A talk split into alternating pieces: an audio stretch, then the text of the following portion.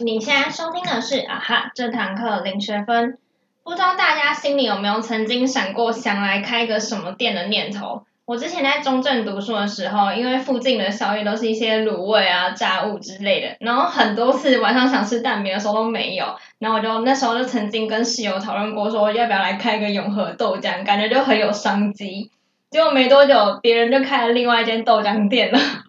所以，我今天我们邀请到真的有在学生时期实际创业过的威廉来跟我们聊聊，他当时跟他的团队是怎么想到这个 idea 的，以及在创业的过程中发生了什么事，有哪些问题要克服，又为他现在带来哪些成长跟收获呢？让我们欢迎今天这堂课的主讲人威廉。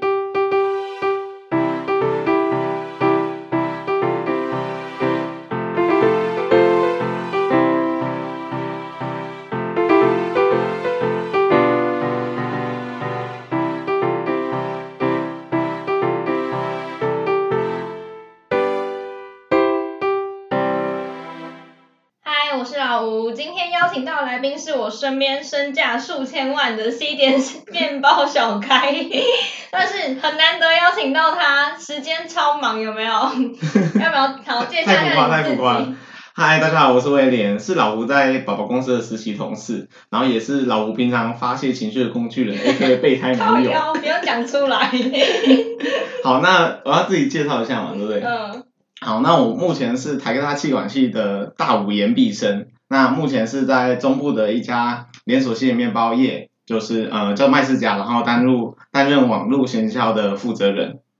那我目前就是进行的规划，就是有分两个啊，就是在彰化的话，我就是会去协助公司在网络上成功推广三支产品，然后也是想说要复制这样的行销经验，变成呃成立一个团队。那在台北的部分，我就是会继续参加一些台大社团，或者说一些商业聚会，希望能够有新的刺激，然后获得一些新的合作机会。嗯，好，那你要不要聊一下，就是当初你们在台科创业的概要，就是大概是什么样的品牌，然后在做什么，跟你们团队是怎么形成的？哦，好，那我简单一下介绍一下我们的创业团队，叫做咕噜咕噜，就是肚子饿的那种咕噜咕噜。嗯，哎、我现在才发现，原来它是肚子饿的咕噜咕噜。我之前就只是觉得它是咕噜咕噜而已。对，然后它就是，嗯，我们是做健康餐饮品牌，所以就是联想到这样肚子饿，就肚子饿就会想到我们的概念。然后我们在三个月内就是卖了一千八百份便当，然后大家总营业额高于十五万元。这样一一天大概卖哦，三嗯，我们其实只有卖三十五天，就是一周大概只有卖二三四这样子，三天。嗯对对，所以一天大概卖五六十份吧，但也算蛮多的吧。哎，是平均起来啦，所以就是其实初期有点凄惨的情况，然后后期再拉起来，对等对对对等聊，等等聊，等等聊。嗯那我们商业模式是比较特别一点，我们不是自己卖便当，我们是委托外面的餐厅去，然后给他我们设计好的菜单，然后请他帮我们生产。嗯那我们就是负责在学校进行呃推广跟网络上面的行销。嗯对。那在团队的部分的话是，我先简单的讲一下分工啊，就我们团队是大概有三个部门吧，对，就是有生产部啊、行销部跟设计部。真的有来创业的感觉 可是呃，虽然叫做部门，但是其他都是一两个人而已。对对对 非常小小团非体，非常小的 team，对对对嗯对。然后就是生产部，顾名思义就是要跟生产端去沟通嘛，然后就是要负责菜单的设计啊、餐点品质的控制啊，还有那时候还有营养师，因为我们是健康餐饮嘛，嗯所以我们还有跟营养师去协调这样子。那行销的话就是说，哎，Facebook 上面的一些活动，或者说实体的企划、实体活动的企划，跟一些嗯贴文的构想这样子。对，那设计的话就是我们会有品牌形象的设计，如果大家有兴趣，还可以去上网搜寻咕噜咕噜，然后就看到一只很可爱的，白白胖胖的东西，嗯那个东西就是我们品牌识别，对对对。然后还有我们餐盒的包装啊，跟一些发文的图片，跟一些宣传的板子。所以你们是一起讨论之后，然后再分配给主要负责的那个人去执行，这样还是那个人就自己想好，然后自己执行？在那个品牌形象的部分是大家一起去讨论的。那在是假设是在生产啊，或者在行销啊，就是像你刚刚讲的，就是主要以他为负责人，那其他人就是提供建议而已，就不会特、特别去干预。好，对。那呃，因为想创业的话，应该是会有一个念头吧？要不要讲一讲你那时候想来创业的起心动念？我、那时候我创业，嗯，也是蛮冲动的啦，但是就是主要有两个原因。第一个就是我过去是一个还蛮充满自信，然后甚至有点自傲的人。然后那时候台科大光环，没有，但是我在台科大里面还有这样子的光环，反正我就是很自傲啦。然后那时候上课就是很没有挑战性啊，就是甚至报告在前一天准备，甚至当天早上就准备，然后随便讲一讲，然后大家都是瞠目结舌，或者说同学那个老师就是会觉得很做的很好。有这么浮夸是不是？真的，真的，真的，我有一次早上大概前两个小时才开始做报告吧，嗯，对，然后老师就会觉得说，哇，威廉你做的很好 什么的，然后就是同学也是觉得说很很太 surprise，逗了，怎么没有感受到？啊，这是另外一个故事哎，这个 这个中中间可以再讲，对对对 然后有一个东西是我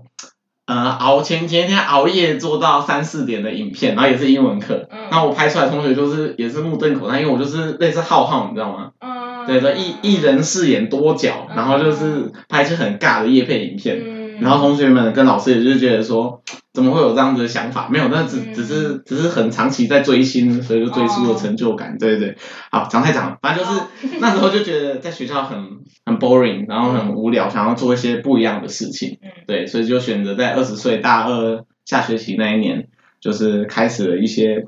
这样创业的情况。嗯那第二个原因呢，就是因为我老爸，老爸是也从商嘛，那他二十七岁就成功创业，然后我自己也是未来也是朝这样创业的目标前进，所以就想说，嗯，未来也不可能二十七岁才开始创业吧，所以应该要在这之前或者说大学的时候就有一个创业的经验，才可以对，才可以去达成自己的目标。嗯嗯嗯，嗯嗯嗯。算是听起来很有理想的一个人，就是一直在做白日梦的人、啊。之后靠你了。说没工作可以去你们家工作吗？哎、我是认真的，因为其实，在宝宝公司这群同事能力都还蛮不错的，而且真的我们有那种革命情感，就是我们沟通的很很好，然后又各司其职，各有所长。像像你就超级会剪影片嘛，然后 A 法就是之前的一个来宾，他就他的在逻辑思考上也特别强。一 EP 一的来宾，对第一节来宾，然后他也很懂一些人资或者是说教育训练的东西，那也是可能公司也会想要有的能力这样子。承蒙了，承蒙了。哦，那那那你其他成员呢？他们是怎么会想要来创这个业的？像我我的那个 leader 就是还蛮有趣的，他说他的梦想是要当连续创业家，所以对他来说这嗯连续连创续是一直创吗？就是可能他从零到一，然后把一变成十以后，就一个中等的规模后，嗯他就 quit out，他就是哦再重新、嗯再重新再创一个新的业，像那个 Elon Musk 那个。特斯拉的创办人，他就这样子，他以前有创其他业，然后一一路一直创到 Tesla，然后最后 Tesla 也做到一半，然后去去做一个火箭的嗯，什么 X Space 嘛，还是什么的，对对对对对，所以他就是类似这样子的情况。然后我其他的 partner 就觉得说，哎，这件事情也很有意义，然后也想要自己去，呃，去去把一个品牌做出来，或者做一个健康餐饮的东西也是很酷。然后也有人想要累积自己的食物经验这样子，所以就就就加入我们这样子的行列。那从你们开始有想法到这个品牌真的上市，大概经历了多久？然后你们呃，因为创业前应该有也都有蛮多准备的嘛，你们是做哪些准备？这些资源是从哪里来的？哦，那我们那时候是就是二夏结束后的暑假，哎，寒假开始嘛，那那时候我们就花了一个多月的时间去决定我们的产品服务啊，我们商业模式的样子。但最一开始其实不是说像刚刚讲的那个统一餐饮生产的情况，好，嗯那等等等等会说明这一块。那我们健康餐饮就可以分成两部分，为什么会想到健康？为什么会想到餐饮这样子？嗯那健康是因为我们当时的 leader 他有认位认识一位科技业的经理，嗯他说那时候他想要推广，所以你们当初这两个元素是分开被想到的，最后才把它结合在一起。对对。哦，嗯嗯，对对对，好，那我先讲健康这个，对对对，就是有认识一位科技的经理，然后他就是想要促进全台湾人的健康，然后那那位主管就是很信任我们，就是他自己就是想说，好，他去做中老年人的社区健康，社区老人的健康，然后我们就是年轻人嘛，我们就去负责大学生的健康促进，对对对。那在餐饮的部分，那时候我们就有去做一个 brainstorming，就是脑袋风暴嘛，对，就是会去想一些有的没的。然后那时候就有想到运动交友软体啊，然后或者说提醒饮食啊，或者是作息的一些 A P P，、嗯然后说健康餐，你拍拍那个餐点的照片，它就可以马上帮你分析你的这个营养是不是有均衡这样子的 app，、然后也有想到一些营养养成游戏，就是你实际去给养一个小孩子，然后你用不同的可能生活作息啊，或者说喝水的情况去给他，他会变成什么样子。哦，这还蛮有趣的诶。对哦，这个我我那时候也超爱，嗯但是后来有考量到成本跟那个叫什么直接的效益，嗯，就是到底有没有办法很立即的去改变大家这个身健康的情况，嗯，所以就是把它排到比较后面的顺序。嗯。对，然后后来我们就发现说，哎，民以食为天，饮食一天可以呃，就是影响健康三次以上。嗯对，有可能你早中晚餐甚至宵夜，对不对？你就有可能影响到第四次、第五次。对，所以你只要有健康的饮食观念，然后你就可以在一天之中给予身体三次很好的一个健康刺激。对，所以后来就是决定走餐饮业。嗯，对，那刚刚有提到说，我们最一开始不是统一生产的情况，就是嗯那时候其实是呃一个健康餐饮的供需平台。为什么呢？就是那时候共享平台很红，就是 M B M B 那时候就是一个很好的范例。然后 Uber 其实也才刚起步，然后在国外已经做的不错了，然后刚要进军台湾什么的，对对，那时候就觉得说哇。这种供与需的东西还蛮有实践性的，那我们就去再查有没有呃餐饮平台的一个相关案例。那时候我们就有查到中国有一个叫做回家吃饭的平台，嗯，对，它是专门做家乡菜，因为他们他们中国太多太大了嘛，然后有很多的省份嘛，所以他们就是有这种家乡菜的一个思乡情节，嗯，对对对，然后还有那种呃人与人之间有一些隔阂，所以他又有那种让人外带或者是说直接去别人家里一起吃饭的那种功能，对对对对，所以那时候就觉得说哇，人家对岸就有一个案例，然后我们自己台湾应该也有机会做的成功，所以台湾那时候还比较没有在做类似这种健康餐饮的平台，完全没有，那时候完全没有。嗯嗯，对，可能会有一些收一些 idea，但是没有一家这一样继续在营运的公司在。嗯之前好像有查到一些案例，对对对对，所以最一开始的话，我们就是去找外面的家庭主妇跟学生来当我们餐饮的供应者，然后我们就在学校内开一个健康餐饮的社团，让有需求的同学们让加入。但是就是跑了一个学期后，就发现一些比较严重的问题，就是我们那时候的需求者，就是社团里面的成员蛮少的，那当然就会导致说，其实东西也不好卖，因为就是不够多元嘛，所以有可能我今天出日式套餐跟韩式套餐，但有的人就是偏偏不吃这两种啊，他就想要吃辣的、啊，但是你就是没有出辣的套餐，所以就是会变成说一个供需不平衡的情况。嗯，对，然后第二个的话就是，因为我们一开始的餐饮供应者大概只有四位，那其实嗯，就是刚刚讲的多元性不够高，嗯，但也有发现另外一个问题，就是他们的数值参差不齐。数值对，就是他们餐点的数值，哦，对，有可能是好吃不好吃啊，或者说他拍照的技术好或不好，嗯那就会影响到他们各自的销量哦，。所以那时候还不是找统一的厨房，对对对，那一开始就是平台嘛，平台就是供跟需哦自己去 match 的几个情况。那你们就是，那你们在做的事情就是 match 他们，对，然后就是从中抽成这样子。嗯对对对，然后那时候就是有就是参差不齐的情况，所以就很难去控管品质啊，很难去统一行销这样子，所以就最后我们就是有更改成第二个商业模式，就是把它变成统一生产模式。对对对，哎，那这个模式一开始的这个模式大概经营多久？也是经营一个学期，但也大概实际上是大概两三个月。对，嗯那我们大概一周也是卖个三天左右，就是让那些妈妈或者说同学自己选他会配餐的时间这样子。嗯那我们一周的销量大概是三十出头个便当，嗯对对对对。所以后来是怎么改成第二个模式的？哦，后来就是就把就 close the door 嘛，就是把这个问题拿拿回来做检讨，就是让参差不齐的情况要怎么去改善。那很直觉就是想到有一个餐厅来生产。那我们这时候那时候也是有去参考别的案例，就是刚好在台大有一个叫做小农饭盒的一个，也是呃小支持小农的一个便当产业，嗯对对对对。然后他们就是有找统一的生产商这样子，他们最一开始就找统一的生产商，所以他们就没有走这样子一个比较崎岖的路。现在是中场休息时间，那要不要给你打一下麦斯家的广告？OK，有几秒钟的限制吗？嗯，没有，随便你打。哦，好，那我简单的介绍一下我们家，就是我们家是一个二十七年的老店这样子，那它主要坐落在彰化跟台中，总共有十四家分店。好，那就是我从小也是吃面包长大的这样子啊，那就是难怪现在这样。一样这样帅吗？好，那我就直接介绍说我们产品，就是我们用料都还蛮实在，就自己讲。好，那 比较热销的产品就是三明治跟鲜芋奶酪。那我个人就是超爱鲜芋奶酪，我本身就是不吃芋头那一种，但是我对我们家的芋芋头产品就是服服帖帖、无敌头头地的那一种，就是吃下去你会一路吃到底。它一盒就是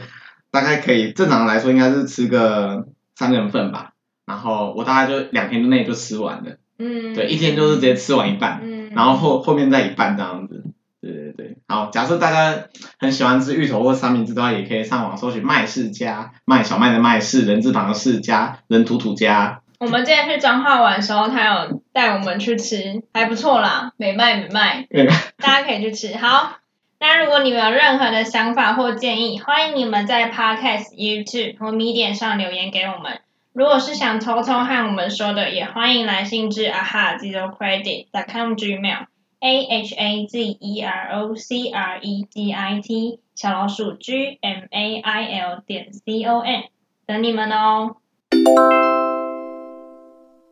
对，然后刚刚有提到说这些资源是怎么样获得的嘛？那其实这些资源，老实说就是可以可以去从自己的。我要帮大家说一下这个 OS，他打的好好哦，都有认识很厉害的团队伙伴，外面主管，认识的餐厅可以合作，一大堆很好的资源哦。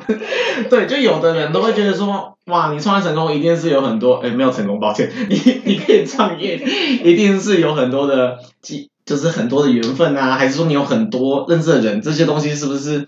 都是你天生而来啊？我就是没有啦，我就是不认识那么多厉害的人，我就是不知道这些东西什么的。嗯就是他们有可能会这样抱怨 murmur，那我我就必须要跟大家说，这些资源其实没有一项是我们原本就拥有的，这些都是我们自己豁出去或自己主动去争取而来的。对，像是那那你们是怎么来的？我我我是我爸妈生出来的。不是，我没有，我是说我不在乎。OK OK，我是说创业机会，这样就这个创业机会，老实说，嗯，是是我是被邀请过去做的。嗯，对对对，那你又说哇，威廉怎么那么好？为什么又又又被人家邀请什么？这个东西就是我们平常要累积的。那时候我就有去上一堂心理学的课，然后就遇到我们的 leader。那但是一一个学期他十五周、十八周的课嘛，但他他只来三次，就是真假的？对，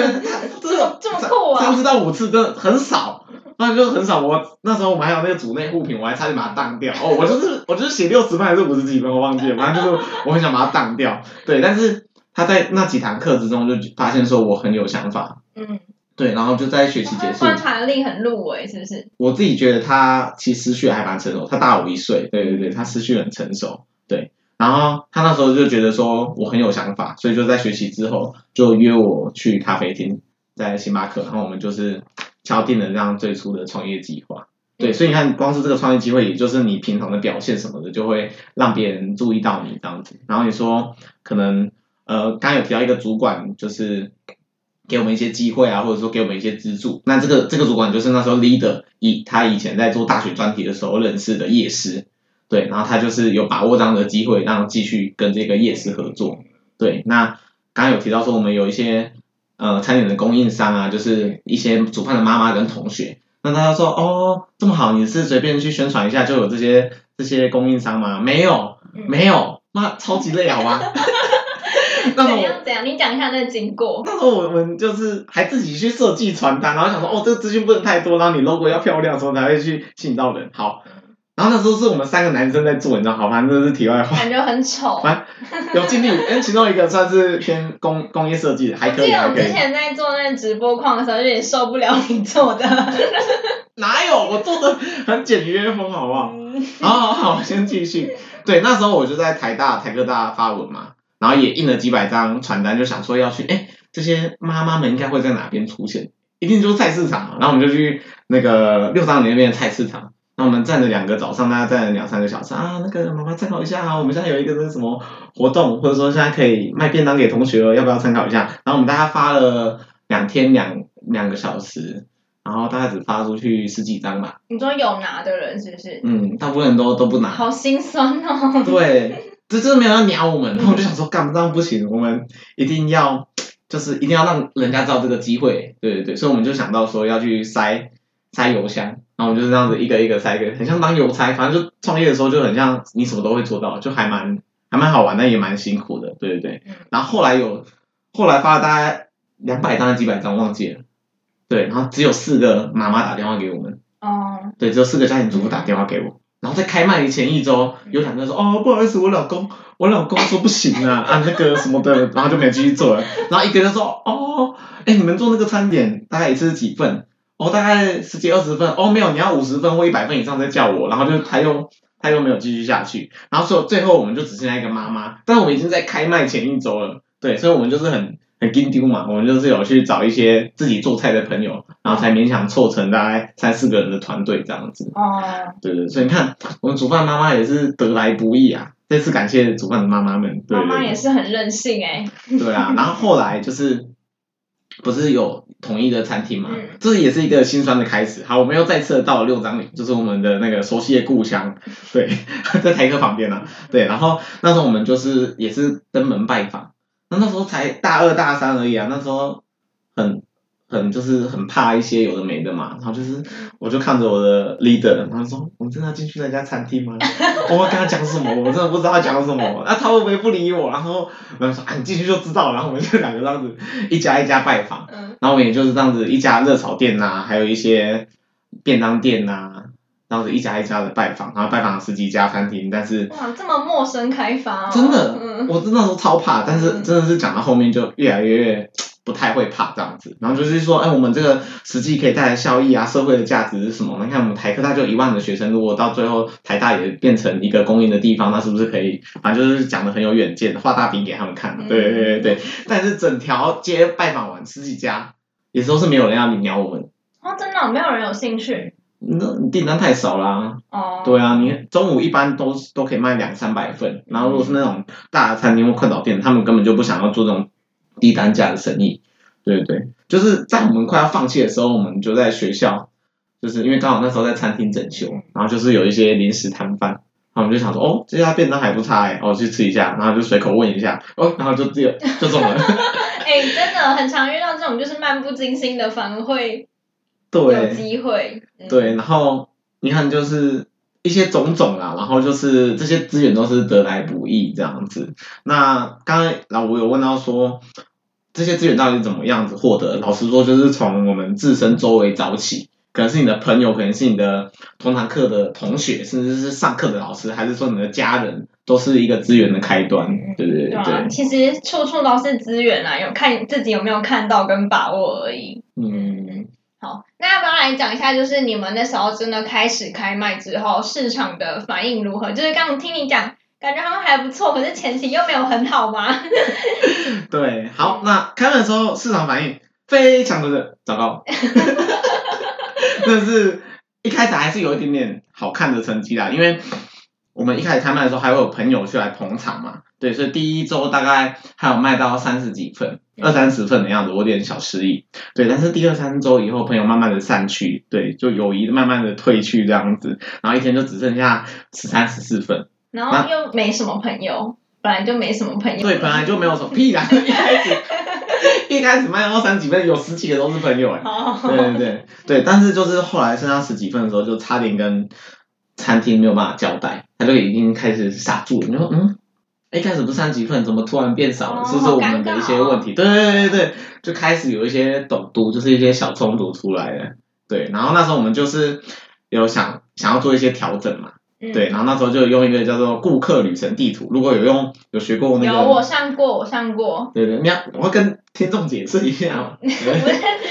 好，妹讲讲。对，就是就是要去思考这个顾客从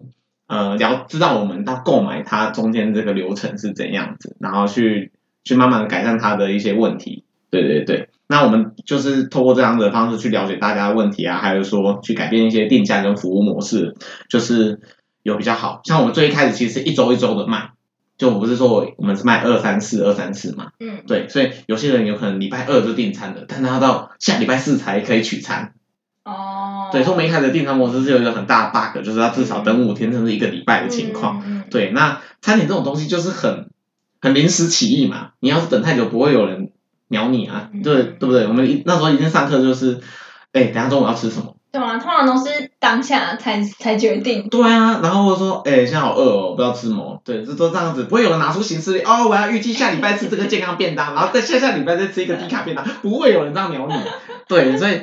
一开始这样子的一个订购流程就出了一些问题嘛。所以说我们就是有去更改说这样子的订购时间啊，然后还有说取餐的通知跟一些取餐的流程，就可以让他记得当天要取餐，就我们寄 email，然后也要让他取餐流程变快，就我们用一些 Excel 的方式让他简单念后三码，我们就可以知道他是谁，就很像类似 Seven 取货的概念这样子。嗯，对对对，然后嗯，光是这样子我们就有明显的上升，我们就从十几份变成二十几份，就是真的有些人就是有需求，但是他没有办法接受我们这样的订餐模式。那另外一个就是餐点，我们有做一些改变，就是定价或者是说特色上面的改变。因为其实我们台科大就是人称天大地大台科大，它是记者龙头，也是全台湾的那个大学学餐的最高殿堂。我们我记得你一开始在豆宝自我介绍的时候就就讲台大呃台科大学餐，对我们台大学餐真的是超强，嗯就是我们都是靠学餐去收服各各地的师徒，你知道吗？就是台大也是各种会过来我们这边吃啊，有时候甚至师大同学就是高中多年不见，然后就是为什么会相见，就是不是要找我，是来找台科台大台科大学餐，你知道吗？嗯嗯，对，就很扯，反正就是我们的学餐超强，那我们的餐厅就这些竞争者不是低价就是很好吃，对，然后再加上我们技职的学生，真的消费力原本就比一些呃普通高中的学生还要来的低一点，所以我们一个便当卖一百元、一百二十元，就是不是对，你看你就会觉得很贵，嗯对，但是那时候。好，这是后面会讲到，就是我们其实有做一些市场调查，但是这个市场调查是 fail 的，对，嗯对，然后我们就是有发现这样的情况，所以我们就有去做一些调整，因为我们要提升销量嘛，不然的话我们的那个合作厂商会疯了抱怨，对，所以我们总目标就是发大财，对，就是要提，就是要那对，好发大财就是营收的概念嘛，我们营收又可以拆成两个东西，一个就是客单价跟那个客人数。对，那客单价我们就不能再提高了嘛，所以我们要怎样子去提升客人数？我们就想到说，哎，去新增不同的口味，对，像是我们就有新增的低卡餐，然后去就是用地瓜的方式去煮取代主食，因为地瓜是比较健康的淀粉，然后配上一些鸡胸肉的鸡丝这样子去吸引女性的客群这样子，我们还要配合风酱，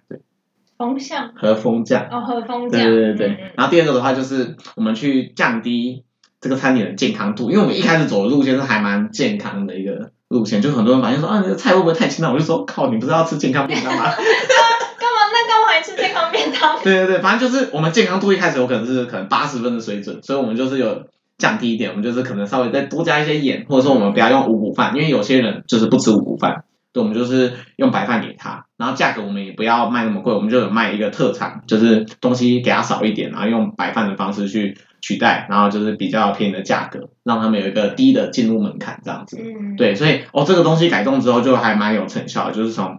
二十几份这样子变成八十呃六十几份的单欸日销量。有嗯，对对对，所以刚刚刚为什么说我们平均一天是卖六十几份，是从嗯这改革之后才有慢慢的变好。哎，那我想问，为为什么一开始的时候没有想说就是卖一些现场的客人？哦，这个跟好像跟校内法规有一些关系，哦，真的哦，我们都是用预定式的嘛。对，嗯那刚刚老吴有说到为什么不能卖下客人，就是因为呃现场贩卖好像是要一些摊摊贩许可证。嗯，对对对，在校内的话，对，所以你这样子其实就是一个违法的概念。那我们其实就是类似交货的概念，嗯，对，我们是线上订餐，线下取餐，这其实是一个交货。就像我买二手书，然后我给你嗯，这样就没关系。但是如果你摆一个书摊在那边，你就要跟学校申请。哦，因为如果如果你你可以卖现场课的话，可能也会吸引到一些，就是也可以当宣传的一部分的感觉。对对对，那我们那时候在卖，就有人问我问问说，哎，这个可以买吗？什么的，那其实就会很尴尬，因为确实就是有一些客人就流失掉了。嗯。今天的节目就到这里告一段落。听完威廉的分享后，发现创业确实不是一件容易的事，却很值得一试。从发想到策划到实际上市，每个环节都有它可以延伸或需要解决的地方，就像玩游戏破关一样。相信最后的成果也会很有成就感的。下周他会再跟我们分享更多关于当时团队的合作相处，以及创业时如何下决策，有哪些会考量的地方，还有在他气管系的背景下，对创业有没有什么运用上的帮助。当然也会跟我们分享他在这段过程中的成长启发和收获心得。大家不要错过下集的内容啦！那我们下周见，拜拜。